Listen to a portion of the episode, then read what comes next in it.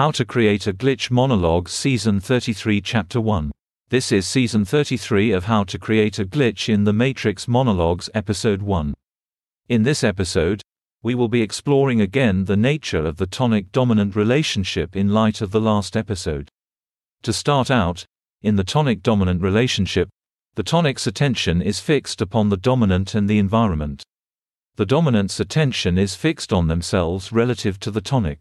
That is to say, the tonic assumes a role akin to subjecthood, reducing the dominant to one object complete with the environment. In this state of subjecthood, one is grounded in the substance of one's body. But one's will is infused into the objects of consciousness. In this state, the tonic is A, the dominant one with not A. Now, the dominant is self-conscious in this state, their self-image one of objecthood relative to the subjecthood of the tonic. Their attention is circumscribed. They are one with the not A. In this state of objecthood, they act through postural releases and deference, that is, the creation of outs for the tonic, and acting pursuant to the shadow self, non-consensuality of the tonic. That is, they become contingently grounded by their action pursuant to the impulses of the tonic. They balance the tonic, by acting further to those expectations, and thereby the tonic maintains a low level of social tension. In this state, the conscious expectations are subducted into their shadow self, intermingled as it is with the non-consensuality of the tonic. Decontextualization begins when the attention is fixed on the environment. That is, it begins with subjecthood. But, in the ascending of the meaning of the experience, the depersonalization of it, that subjecthood of the tonic is sublimated to a state beyond the corporeal self. They become subject not just to the not A, but also subject to the A. That is, they become the transcendent subject.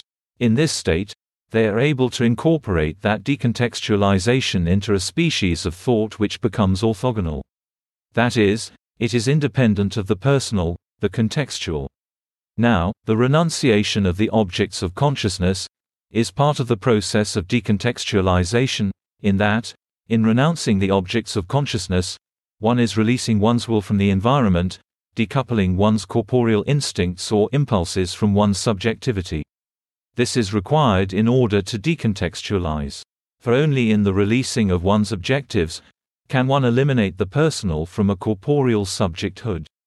All of this being said, to extend one's consciousness into the objects of consciousness, is to become an object pursuant to the assignation of subjecthood to some object. In this state, one must transition through the state of transcendent subjecthood into a kind of corporeal objecthood. That is to say, one's subjecthood is transcendent, but also ascribed to the objects of consciousness. One is reflexively self-conscious to that which has no agency or will. Thus, in both states, that of the renunciation of the subjecthood and in the transcendent subjecthood, is required a kind of subjecthood which exists outside the corporeal body. Now, to return to the tonic dominant relationship. In the acquisition of the object, one becomes dominant, the formerly dominant becomes tonic. And the expectations which one meets are the impulses of that now tonic. The process begins again, and, during this process, this part of the chase, the formally tonic will act out the impulses of the formally dominant, which is to say, to material ends. The formally dominant acquires subjecthood through the agency of their subjecthood over some object of their desire. Again, consensual realities are created by the interplay between the dominant and tonic. In the acquisition of subjecthood over the dominant, the dominant is giving consent to their objecthood. Though, acquisition of the dominant as object need not necessarily be consensual. In the acquisition of the dominant non-consensually, the underpinning reality created is one which is non-consensual. That's the end of the podcast for today. If you enjoyed it, please like, comment, and subscribe.